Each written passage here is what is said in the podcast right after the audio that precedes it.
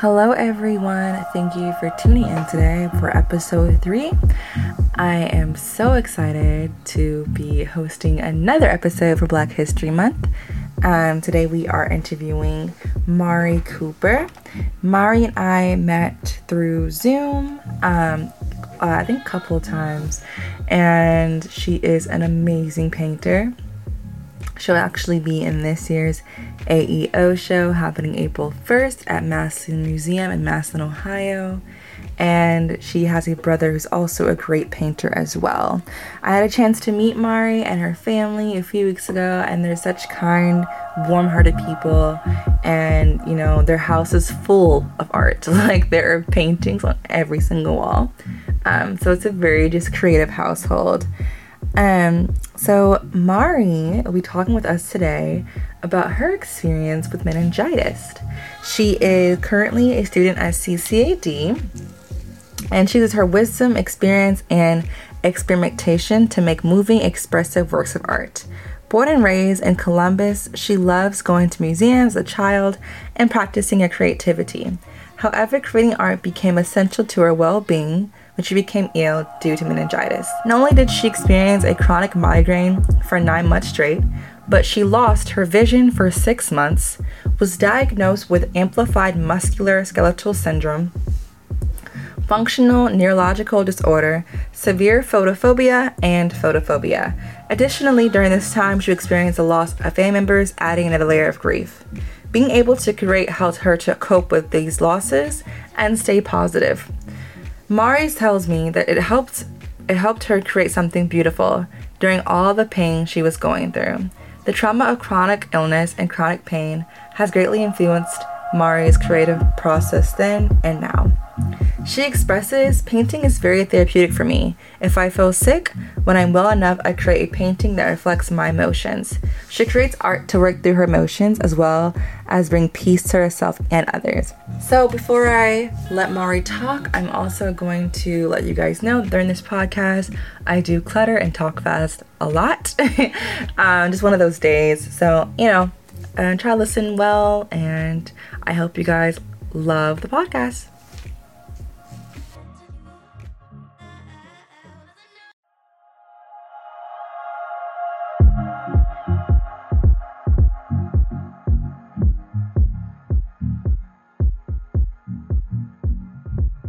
Hey guys, on the show today I have Mauri Cooper, also known as MJ, that's her artist name.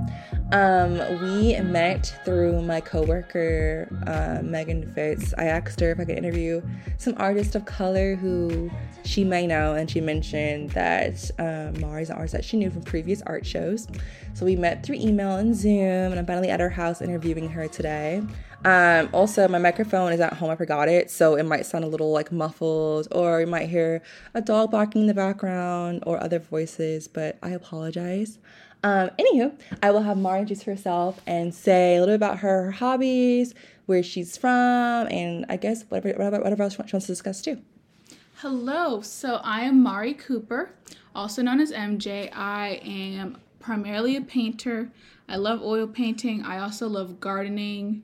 I am also going to plant a tree this year that I'm very excited to do. And I also enjoy watching anime. I really enjoy different entertainment mediums, mm. and some of the anime that I really love watching is One Piece. I love a good time commitment as I commit a lot of time to my paintings. So yeah, I don't know. I'm not really into anime. Like I've watched before Avatar, The Last mm-hmm. Airbender, but I haven't watched like. And then I watched this one show on Hulu. I forgot what it's called, but I think it's like Attack on Titans. Yes. I used to love that show because yes. it was gory and it was fun to watch and it was just like I don't know, just a great show. It's on Hulu, I think. Um, but anyway, Mauri. So um, I know that you go to CCAD, and that is your, your sophomore. I'm a freshman. Freshman? Oh, it's a first year. It's cool. It is. It is. Are you enjoying it? I am. I really am having a great time just learning new things mm-hmm. and meeting new people and just like having something that I really enjoyed and waking up to every day. You live on campus or you live at home? I live at home. Okay, is that a challenge for you driving to class every day and getting there on time or? It's not a challenge because uh, I have like an alarm, and my parents are like, "Well, you're going, so we're we're we're gonna make sure you get there." Yeah, I went to Kent State for art for a little Yeah. bit, and I was at Kent State. I was living there on Mhm. campus in my dorm, and I feel like not having your parents forces you to like do things on your own. Yes. And when you like, and you have the choice to like not do it or to do it. But I learned pretty quickly that if I don't go to class, then I get like bad grades. Yeah. So I'm just happy that you're their parent. Your parents are forcing you to go to school, and they're making you like you know attend classes to get that A or whatever. Yeah. Because I feel like if you were living on campus, you probably would still go to class, but I feel like it'd be a lot harder to like get up and like force yourself to go, especially when it's snowing outside or Exactly. like cold or bad weather or whatever. Um, so I know that we just discussed during our Zoom call that you have meningitis. Um, so I googled meningitis and what it was, and from what I found online, it's a viral infection that attacks the meninges of the brain. Yes. So, can you tell us a little about what um, that experience is for you? Yeah, so um, when I was 14, I was diagnosed with meningitis. Um, it was very hard to live through because I had a really bad headache when the onset of symptoms happened, and also, like, my memory is very hazy because I was like literally in and out of consciousness. So, you like it's it's like your your brain is in a haze and you just can't get out and you're really confused it's like you're in a fog and your consciousness is like trapped in your body so that's what that felt like um, and i'm still recovering emotionally and psychologically to this day um, because of all of the chronic pain that happened after um, the viral infection uh, resolved or went away as and, and I still have to take meds to keep the headaches away. So that's what it felt like. Um, and I don't I I've been to a lot of doctors to figure out like what happened or like why I had such a long battle with chronic pain and um, like brain dysfunction. So they didn't really know what was happening, honestly. That's what I got from it. They were like, mm, Are you sure? And a lot of it had to do with, personally, it had to do with, I think it had to do with racism. Mm. Because when I was 14 with the onset of symptoms, I went to my primary care physician, and she was a white woman, and she asked if I was doing drugs even though I was not. And that was her first reaction when I don't think she would do that if I was white mm. because I, like, she knew me since I was a baby and it was very jarring emotionally and, you know, physically because I was very surprised to hear that she thought when she didn't know what was happening that it was my fault. So, uh, that was upsetting to go to a doctor for help when I felt like something was extremely wrong, which it was, and they assumed that I did something to deserve this or and that that sentiment did stay with me for years after that encounter because I felt like I did do something to deserve it or I didn't wash my hands enough or I didn't I used the wrong lip gloss and that had meningitis on it when in reality the I was told by another doctor that I saw that it was just you just catch it wherever you are or if you catch it at school. So that also developed into me feeling a lot of resentment and feelings uh, about school, resentment resentment about school, uh, the high school I went to, and the middle school because that was the time when I did catch meningitis, and it was just a very difficult time. Yeah. So I didn't know you can catch it. So you can catch it. Like a like a topical thing? Like you touch a doorknob, or like you know you um like grab something that's like full of the meningitis um virus. Is it like a or is it like um transferred through like mouth to mouth or like saliva? Like how's it transferred? no one ever told me. So they never told me how I got it. So honestly, I have no idea how I got it. I could have been at the grocery store. I could it could have been anywhere. That's what they told me that they said it was most likely at school because that's where I had most contact with other people Right. that could have had it or could have met someone that had it or something like that through the web of interconnectedness. So, yeah. Yeah. I didn't know it was I, I didn't know why I assumed something that like was hereditary or mm-hmm. genetics. I didn't know like it was a well obviously it's a virus, mm-hmm. but I didn't know you can catch it from like other people. Yeah. I had no clue because I think the first person I met who's ever had meningitis before. So when you caught it, how long was the viral infection? Like duration of it? Yeah, the viral infection it lasted about like over a week, like a little over a week, so maybe like 10 days. Uh-huh. And I was in the hospital overnight cuz it took about 7 of those days like from me feeling the first symptoms to me actually being able to go to the hospital it took that took 7 days. So had it been a more serious version of the virus or had it been bacteria, I wouldn't be here today because that was how slow the medical response was. Mm. So yeah, that that is how um, that's how long it took for me to go to the hospital and then I was in there overnight and then they said basically we can't do anything for you because it's a virus so go home Right. and I went home and I recovered um, for over a month, and I that for the next few weeks, and that took I was off of out of school for a month at that time. So when I went back to school, um, I still was had brain fog. I still had symptoms of it, but I was told I was no longer contagious, so that was good. Um, so I went back to school, and then the summer happened.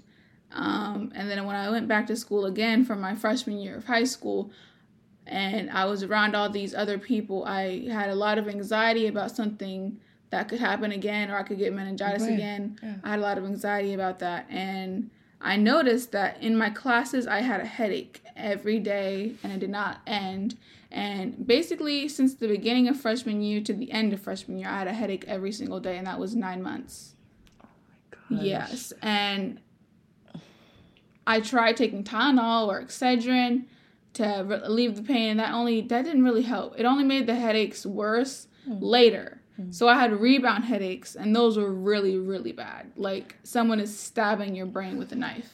So that experience was like emotional torture as a child and having to cope through trying to do schoolwork was incredible. It was impossible. I was just in survival mode. I was at home in the dark because light made my headaches worse. Um, and that's why uh, the last six months of those nine months of having um, a chronic headache, I was blind because I couldn't, like, my brain would not process what I was seeing um, because of the pain, because it was too busy being in pain. So it was like, mm, you're not going to see. Yeah. Oh my goodness, Mauri. Sorry. I'm like, I don't know what to say because I'm thinking of you being 14. Yeah. Your first year of high school, experiencing all of this for the whole year of high school. Yeah. Like, because already high school is like a new, it's a new journey when you're going from middle school to mm-hmm. like a new school, whatever. I don't know. Did you go to it? Did you go to a middle high school or you, you switched from like middle school to, to a different high school? I went to the high school that was in the school district. So Okay. it was the same school district, but it was still high school and it was very overcrowded. Yeah. So, and I'm, I'm, I'm did you go to white school too? I did. So that would have been hard as well. Yes. And Um, then go ahead. Go ahead. Yeah, it was hard for many reasons. Of course, the chronic illness, but Right. also because it was mostly white, but then it became more people of color. So it was like different people of color, like Indian people, Mm-hmm. Nepali people, Somalian people, African people, black people, and then the ha- other half was white. Mm-hmm. Um, so it was an interesting experience, but I would not want to live through it again. Oh, of course not. Of course not. Yeah. Cause I I remember I was in um I think I was in third grade. And I had like really bad migraines migraines for like a week. Mm-hmm. I'm not sure why, but they just happened. But I remember like leaving the classroom, going to see the nurse, and like crying because they were that bad. And you're right, like Yes. light made my headaches that much worse. Yes. And so I can't imagine for a whole nine months experiencing Mm-hmm. that. And then not really having medicine to help you, and if you did take medication, it made the headaches worse. Yes. So okay, so during this time, were you creating any art or no? I was not. I was just in survival mode. Um, after I went to the Cleveland Clinic, that helped me be able to retrain my brain to see again and not interpret light as pain and a lot oh, of different wow. therapies to help retrain my brain to function again. Um, I turned to art as a way to cope with everything I've been through because during this whole time, um, a close friend of mine t- passed away, and so did my grandma. Mm-hmm. So I think that made an already um, extremely overwhelming situation even more overwhelming because I was dealing with feelings of grief. So I put all of that into my paintings when I could see again, and that's how my whole painting journey started. That's amazing. It's like because painting, I think, is a really beautiful like work of just. Um, it's a really beautiful thing to do. Mm-hmm. I think it's very expressive, very creative, and it gives you a chance to just be in the flow and not get too distracted by what's going on around you. And I feel like honestly, you went through a really painful time, but came out of that was all this pretty artwork. Yes. And isn't that kind of like crazy how that contra- contradicts itself and in like, you know, in many ways. Um, I think for me, being an artist, I was painting since I was like four years old, so I always mm-hmm. loved art. So yes. it didn't really come out of like a pain or like a desire to like get away from something. I just always was innate in me. Mm-hmm. Um, but I feel like with your experience, painting was really like the thing that like helped grounded you in that experience you went to yes. went through with meningitis. Um, so my other question for you is, um, how does meningitis play a role or show up in your creativity? Yeah, so in my earlier paintings that were acrylic, I would paint what I saw when I wasn't seeing, if that makes any sense. Mm. Like when you close your eyes, don't you sometimes see like when you close your eyes and you see like little stars or little flecks mm-hmm. of light yeah. behind your eyes I only saw that for six months when I was blind. So that's what I painted. Wow. So I would paint the migraines or how they felt because when I had migraines, I would close my eyes and I would see those weird visual auras of light or how sound interacted with light in my head and how my brain interpreted all of that. So that's what I painted in my early works. Um, I have a painting called Vestibular, which is literally one of the whole migraine I was telling you about the nine month long migraine. Um, I have a whole painting that is that migraine. So you painted your migraine? I did. I would have never thought of that. Like I always paint things that are like realistic. So mm-hmm. I paint like usually like people, places, or landscapes. Mm-hmm. But I hadn't really painted pain before. Yeah. And so to think of myself doing that now from your experience, I think I would probably paint more so emotional pain and physical pain, yeah. but I feel like what you went through is both emotional and physical. Yeah. So I mean, it kind of all inter- intertwines um, together. So um, I guess my other question for you is, um, how did it feel race wise? I mean, you mentioned before earlier seeing a doctor who didn't believe you that you, you know, were actually sick, mm-hmm. and you know, kind of like put you in this box of like, oh, are you on drugs or mm-hmm. whatever else. Um, so was that just that one time experience, or you experience other issues like that or similar to that? Thinking back on it, it wasn't just a one time thing, Sally, because when I went to, I was at the children's hospital because I was a kid, mm-hmm. and they didn't, like, at first, they didn't take me seriously then they sent us back home, and then my mom was like, No, something's very wrong. And she took me back, and I was in a waiting room for a very long time. I remember that because it was very uncomfortable. And then I remember my memory just changes to me being in like uh, a way. Uh, I don't know if they call those rooms where they put you in when they're like, okay, maybe you have something wrong with you. Mm-hmm. They have one of those rooms, and I was being tested by one of the doctors that had was it like a neuro a, a, neurology panel or like something to see how my neurology was doing and of course i failed because something was very wrong neurologically and then they were like oh so it's because the doctor that put in the chart they have a chart that shares information with each doctor's from my primary care physician mm. to children's. Mm. And she put in the chart, maybe she did drugs, we don't know. Mm. So that was what informed their opinion of me because they thought I was like seeking or something or drug seeking or looking for something bad, you know? So that was in the chart and that's what my mom told me afterwards because I was busy, um, you know, being out of in and out of consciousness.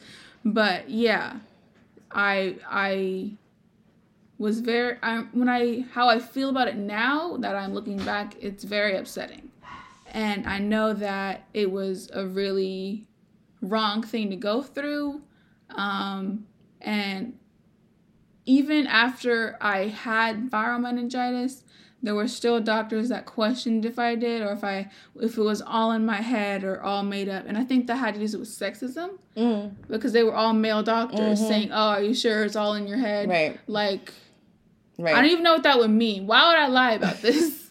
Who wants to be in this much pain? Right. Yeah.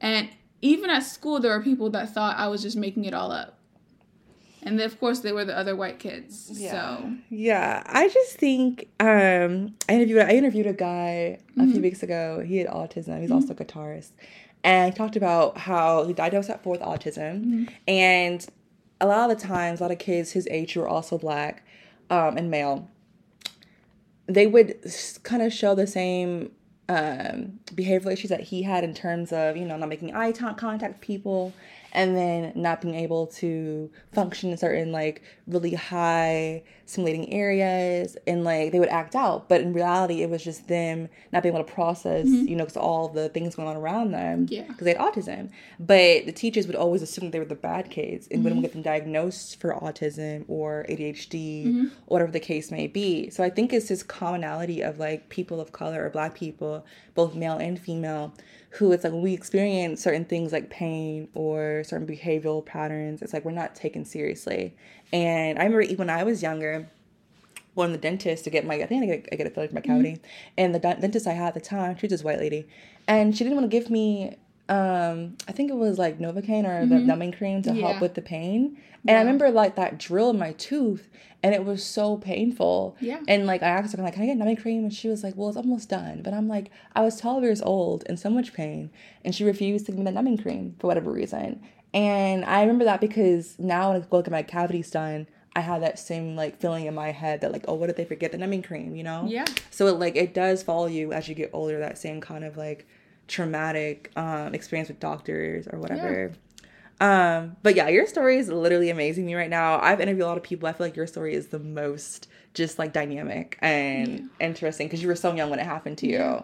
Um, so I know we discussed through Zoom when I first pre-interviewed you earlier um, last month. So you also experienced um, balance issue, mm-hmm. optic nerve issue, and then um, it's called phono, phono, phonobio? Phonophobia. Phono, so what is that? So phonophobia is when sounds are interpreted as pain in your brain. Because of the migraines, my brain was very hypersensitive at that time. So light would cause pain and so would sound. Um, the other things that had to do with the optic nerve were because of when I had meningitis, it swells your brain up and your eyes are connected to your brain. So that caused my optic nerve to move because of the swelling. And somehow that also caused like the balance centers of my brain to go like, mm, I'm not going to work anymore. So that happened and because of that that's why I had those issues. So because the optic nerve moved, it made the light even more painful. Right, and you also had seizures as well, and you had to relearn relearn the English language too. Yes. So tell us about that. So um, I remember talking about your meningitis and how that caused a lot of brain issues. Yes. So it changed how you interpreted language as well. You couldn't understand English, or you just couldn't speak it.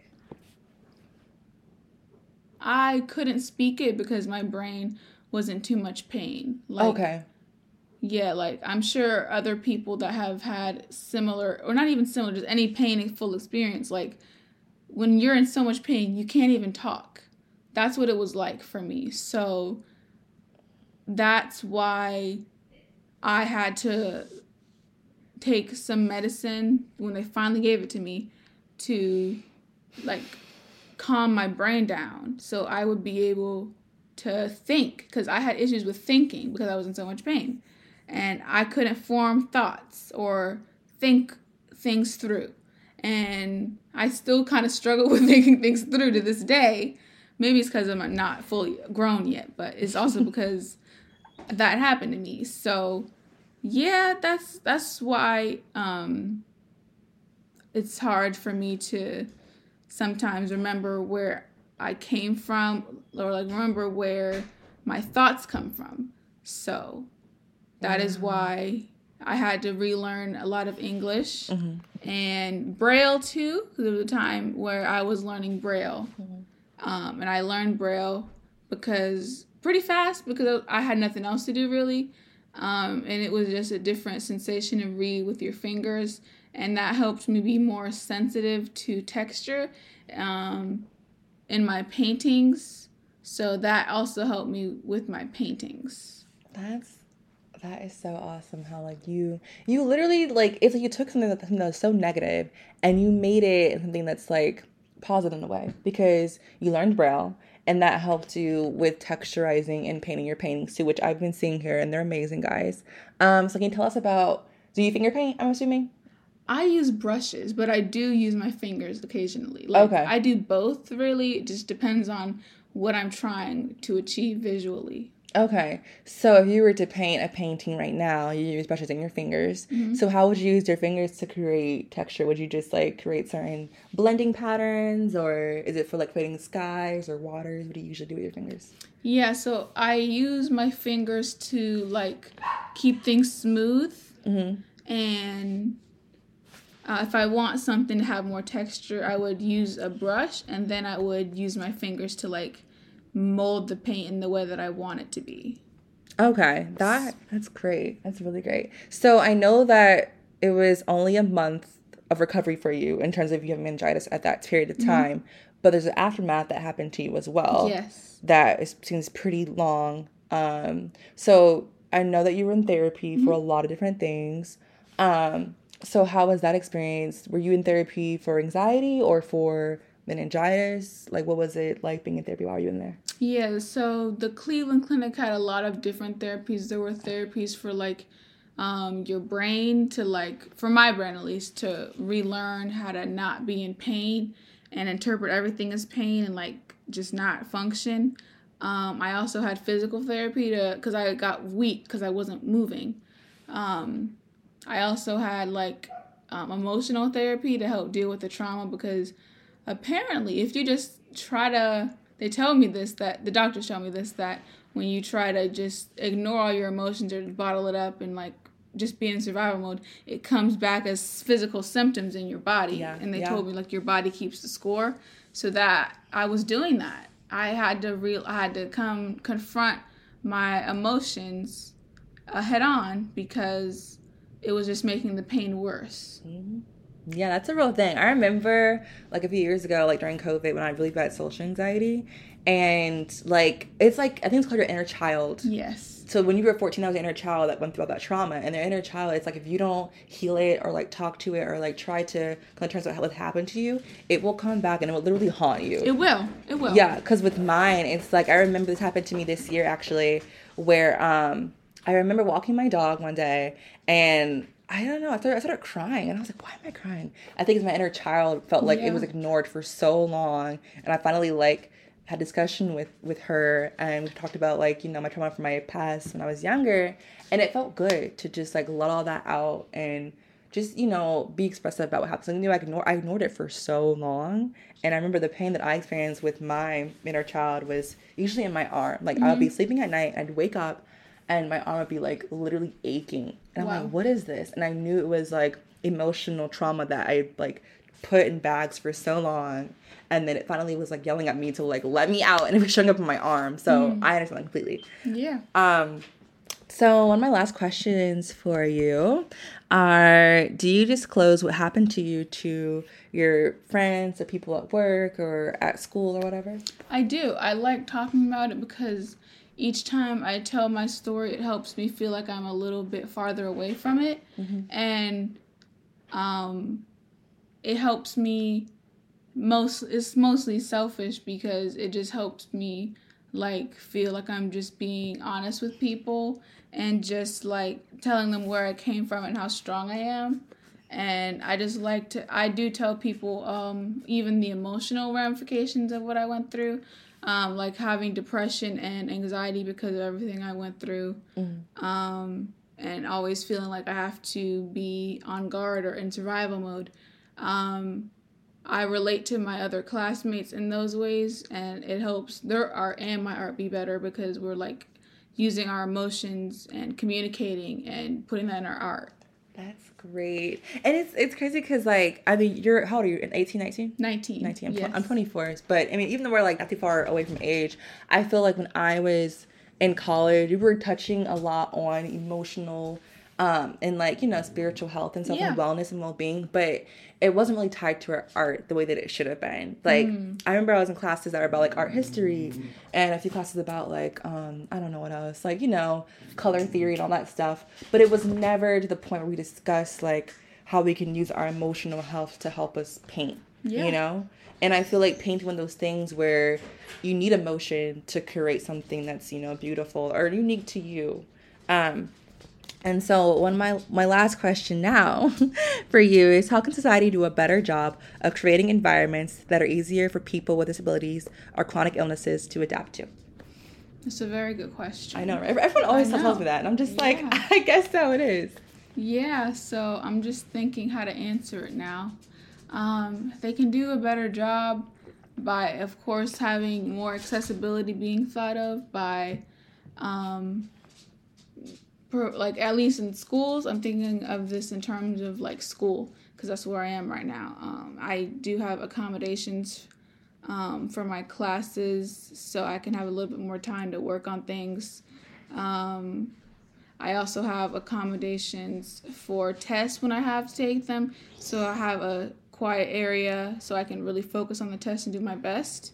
So that's a way that can be improved and even in other places of higher education for people to be able to do their best and within their body constraints, you know, like not pushing themselves too hard or getting a rebound headache from thinking too much about a test because that would also happen to me. Like at school, if I pushed myself too hard or I got too tired, I would get another headache from that or it would just get worse and it just it was really relentless, the chronic pain. So just being more understanding of people that have chronic pain or like even asking a question so you don't assume the wrong thing, that goes a long way and helps people feel really heard and seen because a part of being a part of being a person of color and having a chronic pain issue or being disabled is makes you feel very invisible.